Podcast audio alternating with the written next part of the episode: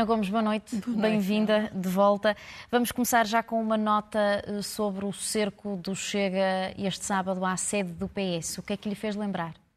Fez-me lembrar o que se passou em 1975, no cerco a um congresso de CDS no Palácio de Cristal, no Porto, em que Freitas do Amaral teve que pedir apoio a, a Mário Soares, que interveio ativamente para travar o que estava a passar, incluiu feridos, uh, carros incendiados e, sobretudo, um dano colossal na imagem de Portugal, porque havia até convidados estrangeiros, era um congresso. E, e isto, uh, eu sei que foi convocado como uma manifestação, mas não é uma manifestação, foi convocado como um cerco. Claro que foi um falhanço, não é? Estavam lá 200 gatos pingados uh, para, em torno do, do, do, do novo Alípio Abranhos. Uh, o deputado Ventura, mas isto é muito perverso, é significativo de como, hum, de, como de facto, a extrema-direita usa as regras da democracia para tentar destruir a democracia. Porque, obviamente, isto é. Uh, se todos passassem a fazer isto, estávamos a normalizar a provocação. Este partido, obviamente, é um partido da, da provocação, da arruaça, como fez com Lula no Parlamento, e, e, no fundo, da insegurança pública. Uhum. Vamos olhar agora para a comissão de inquérito à TAP, que, que marcou uh, mais uma semana. Já vamos às audições, mas antes queria ouvi-la sobre aquilo que também tem separado António Costa do SIS, enquanto o Primeiro-Ministro diz que o computador de Frederico Pinheiro foi roubado, o Conselho de Fiscalização do Sistema uh, de Informações da República Portuguesa diz que não havia indício de qualquer crime e até foi por isso que pôde atuar naquele dia. Como é que se explica esta divergência? Bom, eu acho que há uma flagrante contradição e, no fundo, para não pôr em xeque os serviços uh, de informações, o SIS, uh, optou-se pela narrativa de dizer que não havia roubo, que contradiz, portanto, compromete, então, o Primeiro-Ministro e o próprio Ministro que lhe deu a informação de que havia roubo. As contradições também são flagrantes com o que disse o próprio uh, Conselho de Fiscalização uh, dos, dos, Serviços de Informação, não é? Que, que, que veio apontar para a Secretária-Geral uh, do CIRP, quando efetivamente, aparentemente, o SIS assume que foi o SIS que contatou a Secretária, o Gabinete de Galamba. Mas a grande questão é, mas quem é que, aparentemente, na PCM, de facto, contactou o SIS e o CIRP? É porque ainda por cima na PCM não devia haver mais sensibilidade para que, invocando-se um roubo, obviamente não era uma ação policial, obviamente não podia ser chamado nem o SIS, nem qualquer outro serviço de informação, nem o CIRP. Quem é que na PCM acionou o CIRP e o SIS? Isso não está esclarecido até agora.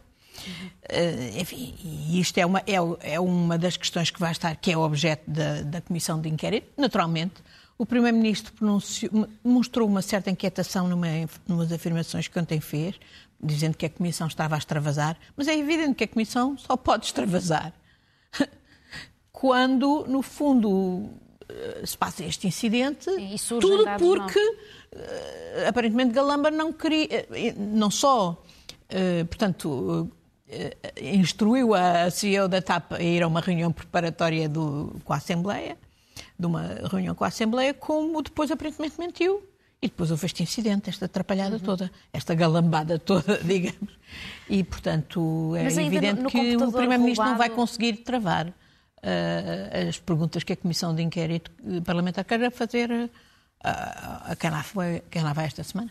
Mas, e, e, e ao computador roubado, mas aproveito o que estava a dizer para, para mais uma vez lhe perguntar, estranhou então estas palavras do Primeiro-Ministro quando diz que João Galamba eh, não necessitava de ir eh, a esta comissão de inquérito à TAP, tendo em conta que, que na altura ele não, eh, da gestão. Ele não necessitava se não, tivesse, se não tivesse mentido sobre a, a, a, instrução à CEO para ir a uma reunião preparatória com o PS, preparatória da Assembleia da, de uma audição na Assembleia da República. E se ele não tivesse feito essa instrução, que é aparentemente esse o motivo da disputa com o adjunto, que obviamente entendeu que não podia mentir à comissão de inquérito. Uh, portanto, sim, o, o, governo não precisava nada disto. Mas... João Galamba é que se pôs ali. Uh, e, e porquê que ninguém mostra efetivamente a lei e a norma que mostra que o SIS, voltando ao computador roubado ou não roubado, que mostra que o SIS atuou legalmente? Bom, é, é, é, por isso é que eles usam, porque está a usar a, a, justificação de que não houve crime, não havia suspeitas de crime. Mas aparentemente havia, porque foi isso que desencadeou todo esse processo de alerta das autoridades. E mais, as autoridades competentes, que deveria ser a Polícia Judiciária, só soube no dia seguinte, foi-lhe até omitido que o SIS já tinha intervindo, e, hum, e a própria PSP, ouvi o ministro Galamba dizer mal da PSP, que tinha deixado fugir o assessor com o computador, etc. Uhum. Vamos às audições uh, desta semana. Uh, tivemos uh, Humberto Pedrosa, ex-acionista, tivemos também Diogo Lacerda Machado, ex-administrador não executivo. O que é que há a é. retirar destas duas audições? Vamos pôr de parte Eu achei que era, que era hum, um interessante paradoxo. Por um lado, o, o senhor Humberto Pedrosa da Barraqueira, que foi sócio do Nilman, a dizer, a defender a gestão do Estado face à pandemia, a dizer que o Estado tinha absolutamente que lá ter entrado com dinheiro porque os privados não tinham dinheiro, quando foi preciso por causa da pandemia, para salvar a companhia, e mais, e a avisar contra a, a, a privatização agora à pressa da TAP. Eu parece-me que esta é a atitude de um, de um homem de negócios, de um empresário decente e razoável. Já muito diferente é aquele que foi nomeado por, pelo Primeiro-Ministro, seu bom amigo, para ir representar o Estado na TAP. Diogo Lacerda Machado. Aliás, ele não, não defendeu de todo os interesses do Estado, nem sequer do governo, nem sequer do seu amigo Costa, quer dizer, com amigos destes, Costa, que se cuide. Uh, e o que eu acho extraordinário é que a direita toda embalou em apoio a Diogo Lacerda Machado porque e dá jeito de Diogo Lacerda Machado dar, dar, dar pancada em que a direita odeia, que é Pedro Nuno Santos. E porquê que eu digo isto? Olha, uh, primeiro, ele tentou encalacrar Pedro Nuno Santos dizendo que ele tinha pressionado o secretário de Estado para ele não votar as contas da aprovação da TAP. Está para esclarecer porque é que isso aconteceu. Haverá a oportunidade uh, na Comissão de Inquérito de ser esclarecido Pedro Nuno Santos. Mas não é isso que mais me preocupa. Por um lado, ele defendeu uh, ele, ele, ele incomodou-se muito com os 55 milhões dados a Nilman para se ir embora. Ora, essa é uma decisão que não é de Pedro Nuno Santos. É uma decisão colegial do governo. E tanto quanto eu sei, isso até foi negociado pelas finanças e não por Pedro Nuno Santos. E, obviamente, visava quê? Visava comprar as ações do, do, do Nilman, visava compensar uh, os direitos económicos que eram até superiores a, a, ao peso das ações e, obviamente, comprar a ausência de litigância contra o Estado, porque senão, obviamente, o privado viria-se contra o Estado. Depois, ele, mais surpreendente ainda, é ele vir defender, com total desfaçatez, a compra da VEM pela TAP, que é um negócio ruinoso, toda a gente sabe. E dizer que ele não custou nada à, à TAP, porque em troca trouxe os slots da, da, da Varic. Não! Custou mais de mil milhões. São cerca de um terço do dinheiro que nós, contribuintes, pusemos na TAP para salvar. Uh, porquê? Porque foi ao longo dos anos, desde que é. E o que é desfaçatez é porquê? Porque ele foi um dos intermediários da compra da VEM por uma empresa esquisita, financeira, chamada Geocapital, e dizia ele que era pro bono são pro bono, ou, ou, é, ou é uma empresa de lorpas, incluindo ele, ou então é um esquema de branqueamento de capitais. Porque aí é que interessa que, que, que não se receba e, pelo contrário, haja pretextos para lá pôr cada vez mais dinheiro, que é para levar. Uh, depois, a outra coisa, defendeu a, a avença milionária a Fernando Pinto, pela qual Fernando Pinto ainda ganhava mais como consultor do que como CEO da TAP. E por fim, defendeu a troca de aviões por Nilman. Ora, ora isso foi uma, uma, uma decisão que depois o Ministro das Infraestruturas, mas o próprio Ministro das Finanças, em acordo, acabaram por entregar ao Ministério Público, está sobre investigação, porque há suspeitas de crime, porque naquela altura a TAP estava, estava sobre assistência financeira. Portanto, por esta razão toda, eu acho extraordinário que aí tenham uma data de comentadores, sobretudo à direita, tenham todos embarcado atrás do, do, do, do, do Diogo Lacerda Machado. Do Diogo Lacerda Machado, quando este indivíduo, se este indivíduo serve os interesses do Estado, tem, ainda por cima, ainda por cima trata-se de um, de um senhor que saiu da TAP e foi para uma concorrente da TAP, a Euroatlantic Airways. Hum, é um senhor que tem uns esquemas muito estranhos de ligações a bancos em sítios muito estranhos, tipo Guiné-Bissau e Moçambique e não sei o quê. Bem, eh, esta audição de facto foi muito interessante e não tenho a certeza que o Parlamento e, a, e sobretudo, a, a, própria imprensa se tenha apercebido de, do significado desta, desta intervenção. Mas lá veremos eh, esta semana o que vem aí de, de anos a pano para mangas. Vamos olhar agora para a economia nacional. A economia portuguesa eh, está a ter um bom desempenho, até acima da média da zona euro. As exportações, por exemplo, aumentaram quase 19% em março. E o, o, próprio FMI reviu em alta as suas uh, previsões para 2,6, o que é bastante mais do que o próprio Estado previa, do que o próprio Governo previa, porque na, nos dados que mandou para Bruxelas, no quadro do Pacto, Pacto de Estabilidade e Crescimento, só previa 1,6. Eu própria já disse que isso se revelava pouca ambição. Uh, e, aliás, nesse contexto até me permite destacar um interessante artigo do professor João uh, Costa Pinto, que vem hoje no, no público, em que ele chama uh, a atenção para os entraves da nossa economia, não obstante esse, esse bom desempenho, digamos. É a armadilha dos setores de baixo valor acrescentado, que são o turismo baixo valor acrescentado e o imobiliário especulativo, em que assenta a nossa economia, a burocracia centralizadora, o declínio demográfico e o sistema financeiro que está ligado ao crédito pessoal e não favorecedor, digamos, dos investimentos transformadores. Esta é uma. É neste contexto de muita aflição dos portugueses para pagarem, designadamente, os empréstimos das casas, por causa da alta das taxas de juros. Eu acho inacreditável que tenha vindo esse homem, representante da Associação de Bancos, Vitor Bento, com uma grande lata, defender os bancos, dizer que não eram juros lucros indevidos. Não seriam indevidos, seriam, era, são imorais. Porque só no ano passado a banca portuguesa lucrou 82%. E sabe, cinco bancos, os cinco maiores bancos, controlam 85% do mercado. Portanto, este é um setor onde concorrência, supervisão, sabemos que é tudo bastante, bastante duvidoso. Eu estou a lembrar-me de eh, declarações que ainda recentemente voltou a fazer a nossa comissária Elisa Ferreira, chamar a atenção.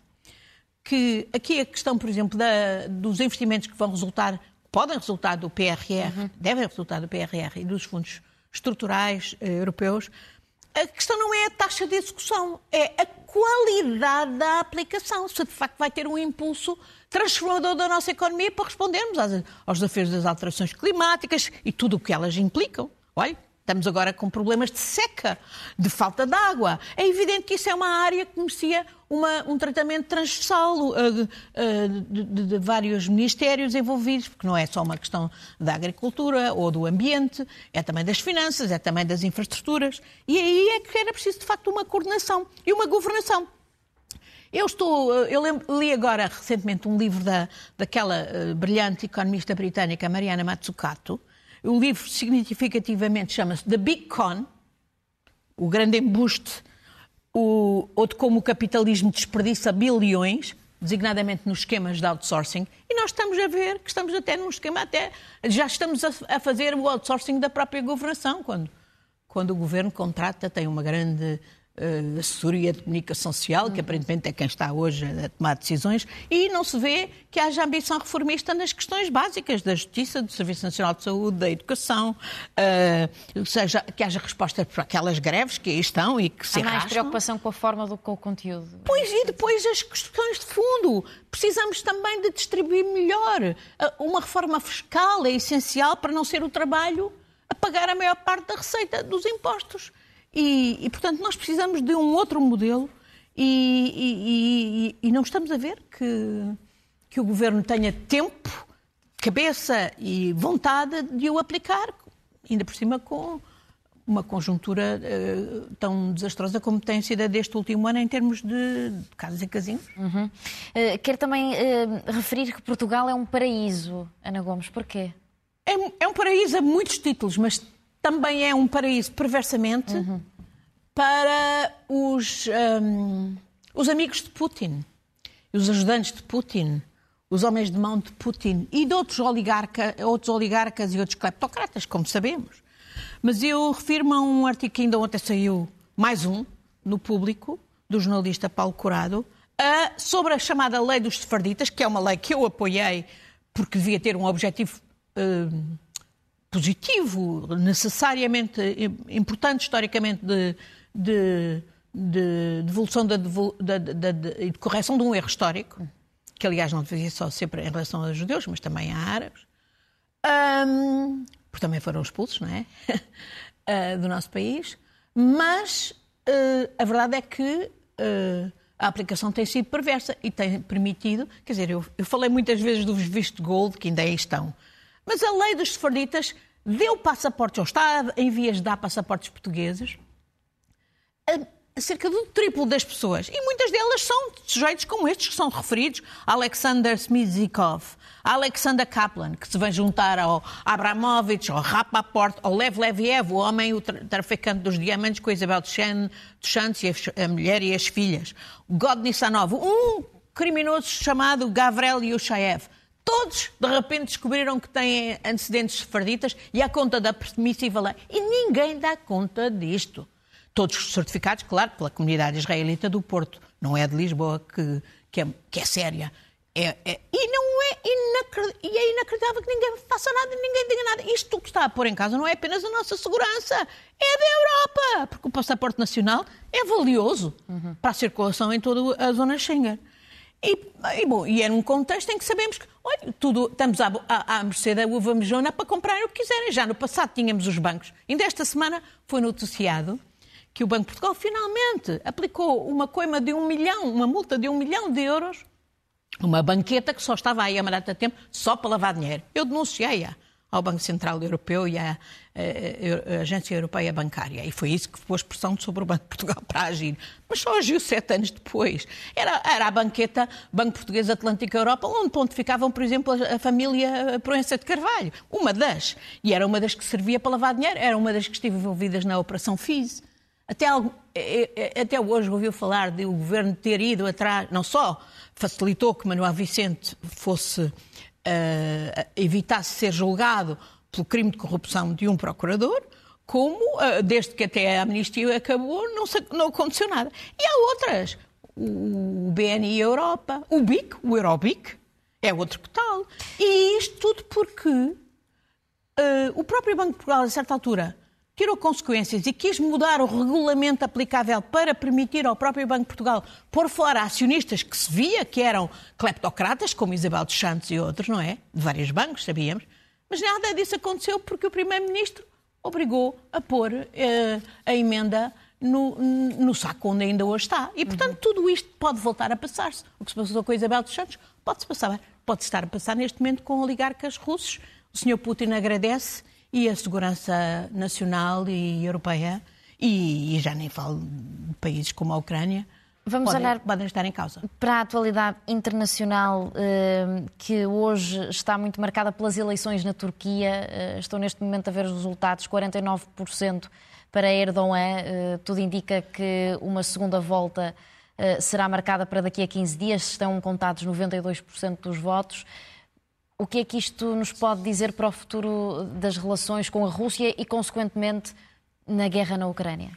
Se houver segunda volta será um milagre, porque estas eleições obviamente não são livres nem justas quando o regime de Erdogan controla tudo, a máquina de Estado, a comunicação social, etc. Mas será de facto sinal de que o povo turco já não aguenta mais o, esquema repressivo autoritário de Erdogan, que de resto, em relação à Ucrânia, eh, faz um jogo, e à NATO, faz um jogo duplo, não é? Pelo menos Visto mantém, mantém a relação com, com, com Putin uh, a, a, a, determinar. Uh, vamos ver o, o que é que, se de facto há a segunda volta. Eu espero bem que sim. seria bom, porque foi de facto o retrocesso de Erdogan em relação aos compromissos do próprio processo negocial com a União Europeia que fez as próprias negociações da adesão à União Europeia serem postas em causa. E bem, eu votei em 2005 porque se abrissem as negociações com a Turquia. Mas depois fui, também fui das primeiras a dizer altipar ao baile, quando obviamente a Turquia estava a, a, a não cumprir de forma assintosa, e isso foi particularmente evidente depois da repressão dos jovens no Gezi Park, depois de, do, do, golpe de Estado, alegado golpe de Estado de 2016, etc. Uh, não tenho a mais pequena dúvida de que, uh, até depois dele, Erdogan, ter dito que Biden tinha dado ordens para ele ir à vida, uhum. que as relações com a NATO serão extremamente complicadas e que, obviamente, Putin terá partido disso. E seria, de facto, muito importante que, por muito incipiente e, e falta de coesão que haja na coligação uh, da oposição, uh, os próprios curdos, que são 10% dos votantes, uh, apelaram ao voto no Kemal Kılıçdaroğlu. Uh, seria muito importante que, de facto, houvesse uma mudança. Seria bom para a Turquia, seria o princípio de uma reconstrução democrática da Turquia. Com Erdogan será mais ditadura e para pior, uhum. sempre para pior. Com todas as consequências para a Europa. Não se esqueça como ele sempre esgrimiu, por exemplo, o chamado acordo, que não é acordo nenhum, mas que é um, um entendimento imoral com a União Europeia na, na questão do controle dos fluxos de, de, de refugiados. Vamos às notas finais, Ana Gomes. Bom, uma surpresa e, e, escandalizada pela instrumentalização do PSD que fez o líder Montenegro ao recusar responder a um jornalista do Expresso sobre informações perfeitamente pertinentes sobre o seu património.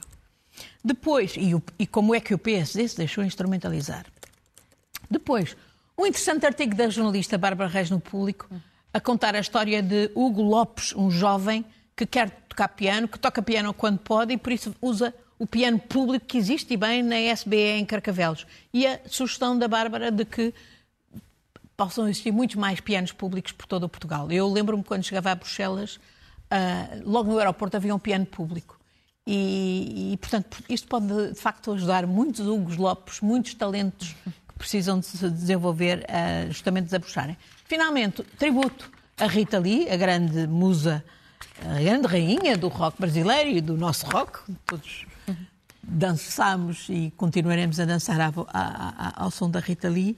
Mas ela foi muito mais que isso, foi um exemplo de vanguarda, porque ela contestou que o rock, nessa altura havia lá no Brasil quem dissesse que o rock não era coisa de mulheres. Ora bem, parece, assim, décadas depois, temos aí uns maduros, uns, uns, uns machos ecos, a sustentar que as mulheres não podem cantar o fado de Coimbra.